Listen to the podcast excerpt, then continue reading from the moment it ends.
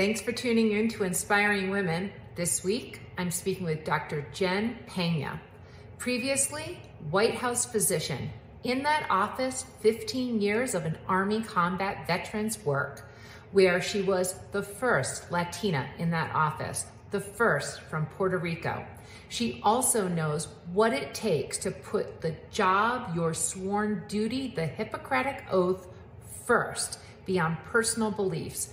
But when her ethics and her morals meant that she needed to face the circumstances of what it took to speak truth to power, she tells this story with amazing grace, as well as what it means to separate those difficult, scarring challenges of feeling wronged, hurt, and shining a light on the brilliance of a job well done with integrity.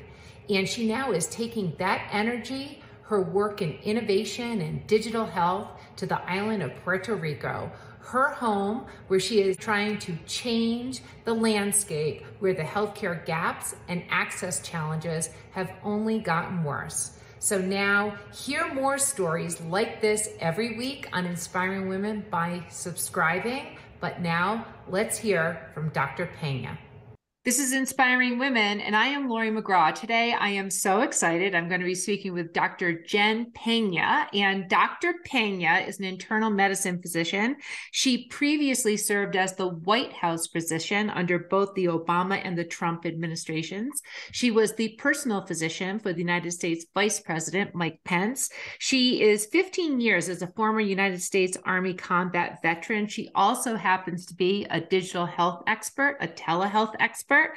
Um, she's worked at a number of different companies. Together, Jen and I actually work on a company called Medica, an AI digital diagnostics platform company. We can talk about that a little bit. But um, importantly, she today is in Puerto Rico, where she has moved back home. She is the director. She directs the Vivaldis free clinic for the Boys and Girls Club of Puerto Rico. And Jen, thank you so much for being on Inspiring Women. Thank you so much, Laurie. This is very humbling and super exciting. This is very exciting, but let's start first with the most important thing. What is behind you there on the screen? I mean, I'm looking at a level of workout stuff. I have to say, I'm a little intimidated. I'm a Peloton fan myself, but dual Pel- Pelotons. What's going on back there? They're just there for show. I'm not getting paid any commission by Peloton. Uh, so my, my husband and I uh, don't, don't get time to do many hobbies together. Uh, so one of the few things we do is we hop on the Pelotons and we do the bikes uh, classes simultaneously. I must say he is so much better than I am. I won't ever be able to catch up with him, but it is fun to try them together. so I think we now have covered what Jen does for fun and for relaxed time. It's it's it's the Peloton machine. But Jen, let's get started with sort of day to day. So you're leading a free clinic. You are working with a number of companies, including being being chief medical officer of uh, Medica, but you have worked with and before with other many tech companies. What's day to day for you um, these days look like now that you've moved back home to Puerto Rico? I'm trying to figure that out right now, uh, Laurie. you know, I just moved back home. It's only been three months uh, after 20 plus years of being away from the island. And currently, I'm actually consulting, as you said, uh, for several different uh, different technology platforms, uh, as well as directing the free clinic here uh, for the Boys and Girls Club. Um, but really, my involvement in these tel- telehealth platforms is because I have a mission. Coming home was important to me. We have had such a mass exodus of providers, medical providers from the island that preceded Hurricane Maria uh, but certainly worse than since Maria. Uh, we've lost over 10,000 providers here on the island. And so for me, obviously wanted to come back home, but also wanted to bring, you know, that talent back. I wanted to start some wave of, uh, you know, hopefully of providers coming back to the island and contributing to, you know, the, the gap in access to care that we have now. Uh, so I call myself part of the desperate diaspora, uh, and I'm back here. And so day to day, I uh, wake up. You know, we do the thing with the machines. We're still uh, very army hooah uh, at heart, and we try to stay, you know, fit and really spend a lot of time having meetings, a lot of you know thought discussions on how can we improve access to care here on the island. So that is my mission. Well, that it comes from a life of service as well. And so I'd love to just get a little bit of the career trajectory. I mean, you were a very significant position as a physician in the Army, serving in the White House, you know, again, across two administrations. But the path to physician, as if that weren't enough, you know, you have the 15 plus years I'm in the United States um, Armed Forces, the Army. So just give us a bit of the career trajectory. How did the Army become become a thing for you? How did the path to a physician become a thing for you? And then, of course, all of the technology and innovation um, that you're deeply involved in as well. How does that all sort of intersect and make sense? Yeah, it doesn't. but I'm going to make it make sense. Uh, gosh, when I hear all the the, the years, I, I, start to think like, oof, there's the gray hair. Uh, yeah, no, I mean, uh, the, the, army, the military service is is part of my family uh, legacy. Um, my father, my grandfather, my uncle, my cousins, everybody served uh, in the army or the armed forces. So it was uh, just kind of part of my of my upbringing and culture. Um, you know, the road to medicine. Uh, I'm the first physician in my family. I, I did have you know parents in healthcare. My mom is a nurse and my father's a pharmacist but you know uh, i kind of uh, wanted to you know branch out and try medicine. I'll be honest with you i did not go to college thinking i was going to be a physician. I was actually a spanish major. And i started doing medical interpreting at the local hospital in new haven and realized gosh there is such uh, a lack of spanish speaking physicians in this country. And as i very quickly learned there's so much more that goes into interpreting than translating words. I mean, there's this cultural component that was missing. Uh, and so, really, that's what motivated me to pursue um, medicine. Uh, so did that. Uh, joined the army, like many of us, really uh, partly also to pay for med school. it's very expensive. So I went in for the money and stayed for the mission. That's what I like to say. Uh, you're but, not you're uh, not the first person. I've, I spoke to um, a mother daughter duo um, who also were in the armed services, and they did. They went for the education and the money, and then came to love and appreciate and live the mission. I mean, it's a it seems like a common sort of like way of going about it, which is different than perhaps it was decades and decades ago. That is true. And for a lot of people, I mean, that's kind of how it ends up being, right? You don't really know what you're getting into. you do it because you have a need, and then you end up, you know, uh, really finding your your niche finding you know mm-hmm. that passion and, and and that desire to serve so that's really what happened with me um you know i uh, i did all of my training post medical school in the army uh, so i did my residency at walter reed and then stayed uh, you know for for a long long time as an internal medicine physician did outpatient inpatient duty stations deployed uh, as well downrange uh, and then somehow ended up at the White House, which many people don't know, but it's actually military duty station. I didn't know. Uh, you know, it's kind of one of those units that is is uh, on the down low. You know, uh, people don't really know about it. Uh, but I had a very unique opportunity during uh, my time in service to take care of general officers at one point uh, in an executive medicine clinic. and had the very awesome and unique opportunity of having the first female surgeon general of the army as my patient, actually.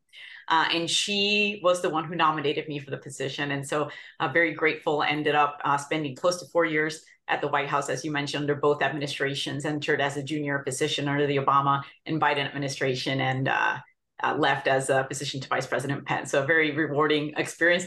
Came out and. Um, you know, my husband was deployed uh, and out of necessity, really pre-pandemic, ended up in telehealth. I uh, I needed a job that allowed me to move, that wouldn't, you know, hold me to having an empanelment that I had to hold for a certain period of time because you know I had left service, but I still served vicariously through my husband, and so I still had to have that flexibility, and so ended up uh, going into telehealth. And the rest is history. I've been doing this now for over four years, um, and it's just been a new career well, I want to talk about the innovation and the and the telehealth, but I actually want to talk a bit more about the, you know, the being a physician in the army and how you moved up because being a White House physician, while it might be sort of a little known that it is a military position, um, it is a very senior position in terms of being a physician in the armed services. So, and you said that someone nominated you for that position. So, just talk like, how do you move up the ranks? Do you have to have sponsors? I'm not familiar with how the military works at that um, uh, specific level. How do you go about moving up? Are you just recognized and rewarded or is it a matter of finding those sponsors and um, seeking out those more plum assignments if you will? Yeah a little bit of both. I mean i like to say there's certainly there's certainly some talent that has to go into it but i'd be remiss if i didn't acknowledge that a lot of it was just being in the right place at the right time. Um, you know i uh, you have to have combat experience because you the most of what you do is primary care but most of what you prepare for is a bad day. Mm-hmm. So you have to be able to have proven, um, you know, skill in a unique environment that is austere and have been able to demonstrate that you can perform critical care in that kind of an environment. So that's kind of a, uh, can't disclose too much statement that should give you enough information. yeah. Yeah. Um, you know, I um again, I was uh, in this unique clinic opportunity where I was taking care of these general officers, and the majority of them worked downtown DC at the Pentagon, et cetera. And so I had that's the luck part. I just happened to be at the right place at the right time when that billet became available. And it is a nominative position. And so you do have to have a star uh, nominate you for the position. It's an arduous interview process. It takes close to a year, goodness for me, uh, between the functional interviewing that goes into the position as well as the um, security clearance piece that goes into the position. Um, having grown up in Puerto Rico added a layer of complexity because they have to come here and talk to your kindergarten teacher, make sure you're a good student in kindergarten, you know? oh my gosh, wow. I like to say you have to be the most vanilla person on the planet to be able to get this job. But um, but afterwards, you know, uh, again, very rewarding. My my sister, who's an educator, likes to summarize my time at the White House as it was fun and it was real, but not both at the same time you know, you um you definitely are in an environment and in an experience that 0.0000001% of the world will ever get to see. Uh, but with it comes a significant amount of responsibility. And so that can be very, very stressful. Um, you know, as a woman, as a woman of color, certainly added complexities. I mean, let, us be honest, we're, this is this is a chat about women and how we inspire each other and how we can represent ourselves best in, in these positions of leadership, it's still very much a white man's world. Uh, there is medicine, there is military hierarchy, and then there is the White House. Yeah. I like to call it the triple threat for somebody that looks like me, right? So, um, you know, certainly also being a junior physician in the position and then getting promoted even to a higher level of responsibility as one of the principal physicians to one of, you know, the, the president or vice president, first and second families, comes with even an additional layer of scrutiny. But as one of my former patients like to say, he didn't need a, a, a doctor to go play golf with. He had enough golf buddies. He needed a good physician. Mm-hmm. And that's what I hang my hat on. You know, at the end of the day is did you serve with integrity and were you a good doctor and did you provide good care? I could look at myself in the proverbial mirror at the end of the day and feel good about that and certainly your time your time as a physician there was not without controversy. And you know um, that aside let's just talk about the reality. Certainly the um, the obama administration and the trump administration were very different in their politics. Um, and the, there were lightning rod issues of the trump administration about women about people of color. And yet you are in a position where it is your duty and responsibility to serve without a political lens of whatever your personal um, you know values uh, might be. So let's just talk about how you manage that because you know that is um, that is not a unique situation but certainly you were in a unique position where i mean those issues were every day in front of you and there was a, a tremendous amount of scrutiny. So how did how did you show up and how did you sort of just reconcile whatever the personal feelings might have been at the time that you had to deflect or not bring to the assignment, if you will? Absolutely. Uh, still the biggest challenge that I think I've ever faced in my life. Um, you know, I I think that duty station epitomizes the Hippocratic Oath. Mm-hmm. Uh, you truly, truly have to have a desire to serve that is unbiased, that is apolitical, um, that is truly selfless. You have to put all of your personal opinions aside and you have to be able to take care of whoever is in the position. You serve the office, you don't serve the person. But that is hard to do. that is very difficult to do, especially at times when it's something that's very personal. You know, I'll, I'll be honest, you know, let's talk about Hurricane Maria. I'm here at home. I'm here back in Puerto Rico. I'm here with a mission to improve access to care. That is my mission to come back home. You know, during the hurricane, there was a lot of negative press and negative uh, comments that were made about my island, my people. Um, and I was there serving the exact same administration that was generating some of this, um, you know, messaging. That was that was difficult. But what was also very rewarding was being able to come back home on one of those White House planes, being able to load it with necessary equipment, meals ready to eat, generators, being able to have that access to actually make a difference and having, you know, that administration also support uh, me being able to do that. And so, you know, you have to take the good with the bad and you have to balance those things out. Uh, but as a physician, yeah, I mean, there were some days where it's like, why am I serving people who are not necessarily, you know, in favor of the things I'm in favor of, that their ideals are not congruent with mine. Again, you just have to put your big girl pants on, as I say, and remind yourself that you're here to serve the office and not the person. That's the best that you can do. But as you know, unfortunately, for many people that serve in those levels of government, it becomes their life. Uh, they drink of the Kool Aid, as we like to say in the military, and they can't let go. There's something about the proximity to power that can make people feel powerful. And I'll be honest, it happened to me too. You have to be able to separate that because, again, at the end of the day, you're the help. Mm-hmm. It's not, you're there to serve somebody else nobody's serving you. Uh, and so, you know, I like to think of that time as the opportunity of a lifetime for me, but not the opportunity for a lifetime. It shouldn't define who you are. It is an experience that has helped shape who I am now, but certainly did not define me.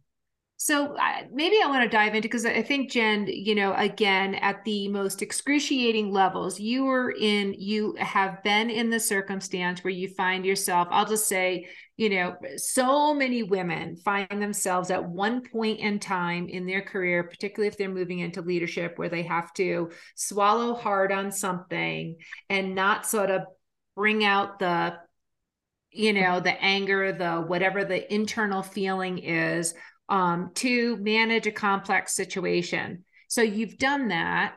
Um, it's hard to do. It's emotionally draining. It's um, you know, probably lots of screaming into pillows and things. So let's talk about like how did you so you you had sort of some some um things you went to or how you how did you deal with it and and how did you deal with it with an eye towards advice you'd give to others for how they will eventually or deal with it? And how do you also let go? I think some of the hardest things to do is actually release the feelings and not carry it with you because that's not only draining it's physically you know not not helpful to you. Yeah i mean i and i, I hope we're going to talk i know you're a big proponent of mentorship and I, so am i but it's mostly because I've learned from my mentors, and I have two mentors that have shared. And I don't have one mentor, by the way, right? I think it's difficult to find one person that's going to give you the perfect advice. I have many mentors. I think I have to draw on two of my mentors, um, you know, advice advices to me. One of them was a colonel in the army who at one point told me the best revenge that you can have is to live well. That that always stuck with me because you can find when you're upset or you know you've had bad experiences you can try to concoct ways to get back at people you know and especially as women in these positions when you feel like you've been slighted or done wrong. But the best advice was no just find a way to live better live well. That's going to be you know the best way that you get back at these people who do you wrong. And honestly it served me very very well in terms of you know your question about how i would advise you know a younger me or a younger woman and i have and now you know after all of these experiences again one of my mentors who was a nurse with me at one point in one of my clinics uh, i call her my second mom my work mom she gave me the advice of anytime you leave a room, you show them how your skirt fits in the back. To me, that translated into like the fiercest femininity. It's like, no, you walk out with integrity. You walk out because you've done a good job. And to remind myself that you should always leave a place better than you found it. If you can do that and you walk out, you show them how your skirt fits in the back and you have no regrets. So I don't know if that answers the question, but I think that, you know, that those are the mottos that I have to remind myself sometimes so that I don't get an ulcer, so that I don't have to continue to scream in a pillow because I might not always get what I want, but as long as you do it that way, then you know you don't have anything to feel bad about.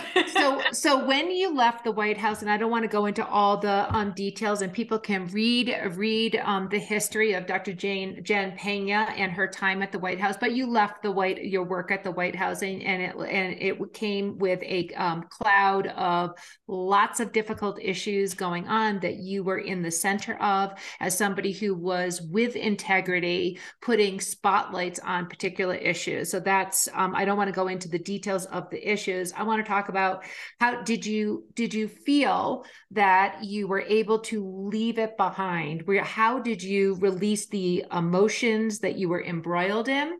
the excruciating spotlight that you found yourself under how were you able to get away from that difficult time i would be lying if i said i'm 100% over that um, and mostly because I felt like my work there wasn't done. Um, you know, I was supposed to be there on paper until the end of the administration. I was very proud of the work that I was doing, but most importantly, and this is not to gloat, but proud that I was the first Latina in that position, the first Puerto Rican woman in that position. We had had Antonia Novello as Surgeon General, but not as a physician at the White House serving at that level.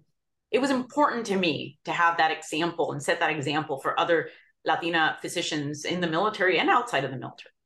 So I felt like I was robbed. And that piece is probably the one that I, I can't quite get over yet. But again, I left with integrity. You know, um, I don't think that I could have continued taking the same oath that I took every time I was promoted in rank, the same oath that the president and vice president, all elected officials, have to take if I didn't do the right thing uh, and make sure that those that were in charge of the healthcare of the highest executive in our country and in the world, arguably, um, were not of the right um, ethical and moral fabric that we would expect of officers and physicians. And so, yeah, I'm, I, I could say maybe I'm like 80% there. I don't know if I'll ever reach 100, but that's a test that I might never get to ace, and that's okay. that makes me. Well, I'll tell you what, and it's just, I just think it's, it's, um, it, it really is profound advice. Again, um, there is no woman who has um, achieved a level of leadership who has not gone through at some circumstance a difficult situation. And um, and i'm sure you've seen it too in others. I've seen so many um, women friends people mentors mentees who go through those periods. But when you latch on to all of the negative and let that consume you it really isn't helpful. And that's you know it doesn't matter how righteous or whatever you might feel or wronged um, that that may be. I just have found that the um, the the toll that it takes, if you can focus on the contribution that you made, the integrity that you had, and what you accomplished, that's just great advice um, for others. I think Jen that you are showing as a living example. So thank you for sharing that. That's just really, I think, um, exceptional. I, I appreciate that. So let's talk about maybe innovation and um, tech. And I also want to talk about Puerto Rico and what you're doing there. But so when did innovation and tech become this sort of, you know, additional interesting thing that you are now so involved in at so many levels? Well, it, again, it was like a necessity thing coming out of the military. Isn't it funny? Sometimes when you're not looking for things, the best things happen. And I like to think that my life has been a lot like that. I mean, even you know, leaving the island and going to an Ivy League school for college or going to the military and ending up at the White House and ending up in this amazing world of tech. None of these things I was looking for, they just kind of happened.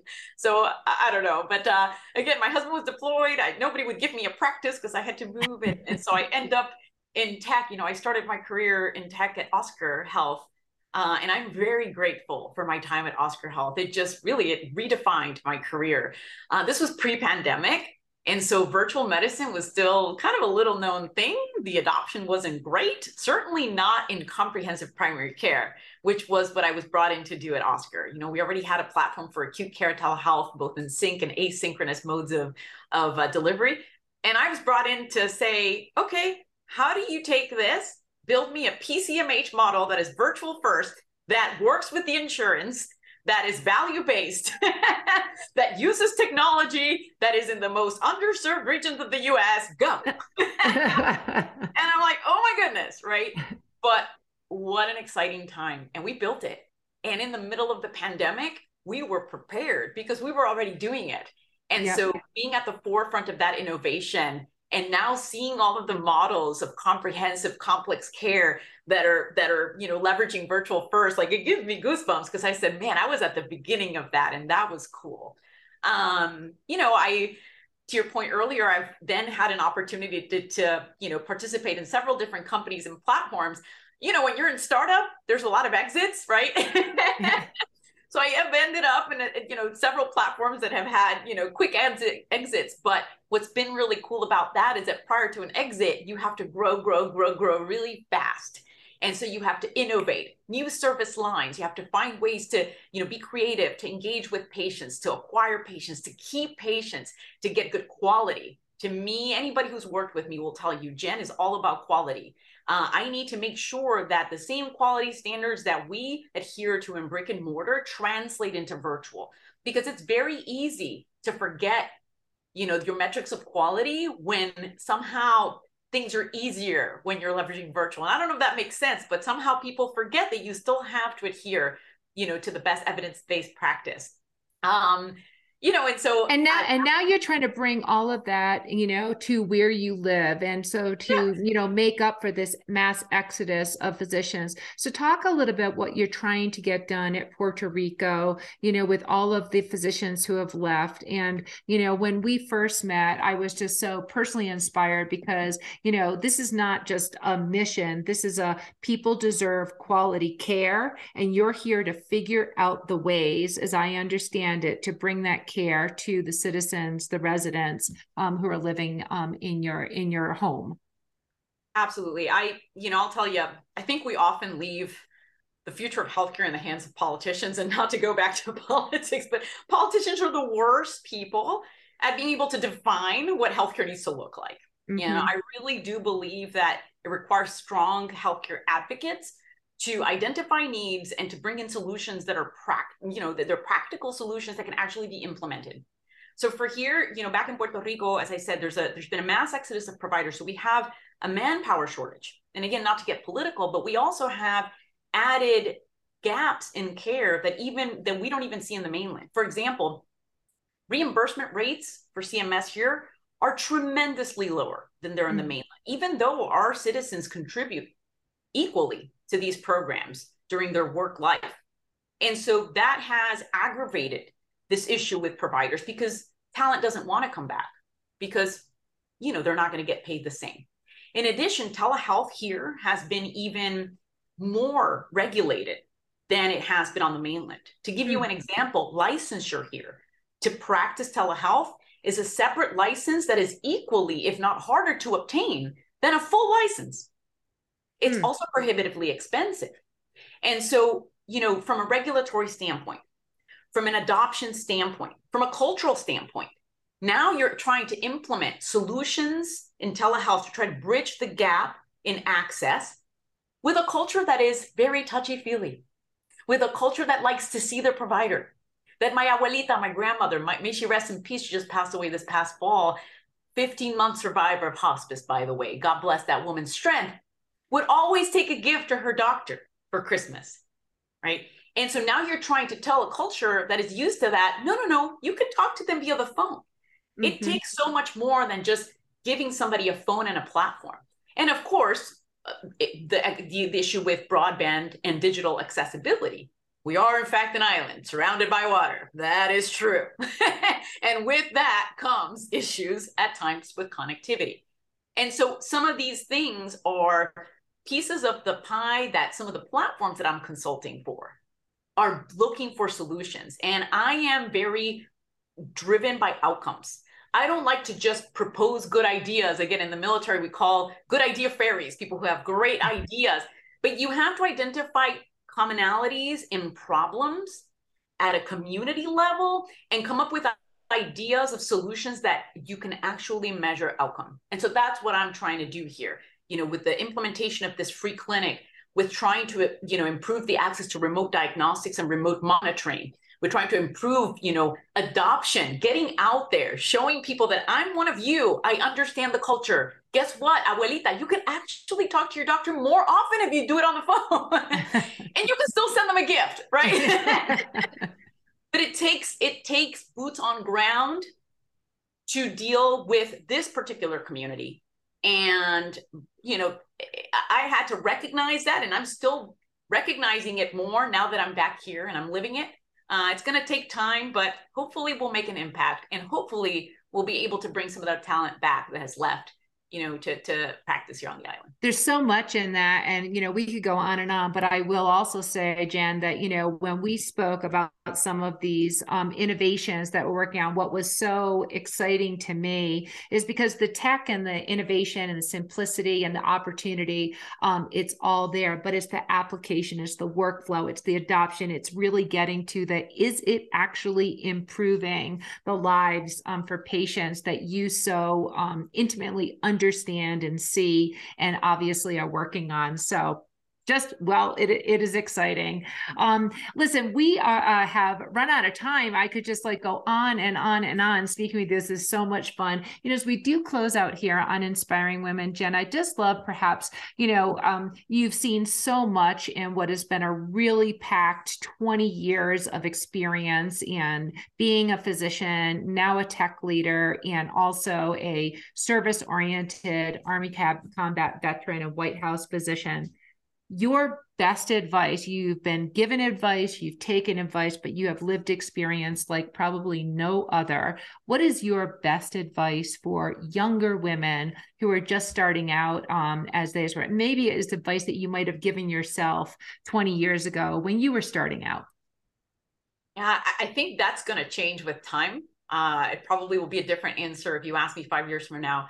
I think right now is mentorship is very important but not just finding mentorship you becoming a mentor. And i think as women because i suffer from this too i often feel like i don't have anything to offer to others that my story might not be applicable might not resonate that i don't have enough lessons. It turns out just sharing experience can be better mentorship than any you know phrases or advice that you might get from people. And so find a mentor but more importantly be a mentor. It doesn't matter at what stage of career you are, there's always somebody who's looking up to you and you can always be a mentor to somebody else. So that's probably what i would say at this stage in life.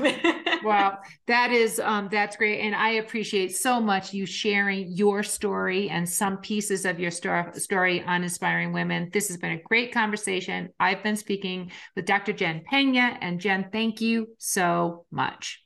Thank you so much Laurie this has been an episode of Inspiring Women with Laurie McGraw. Please subscribe, rate, and review.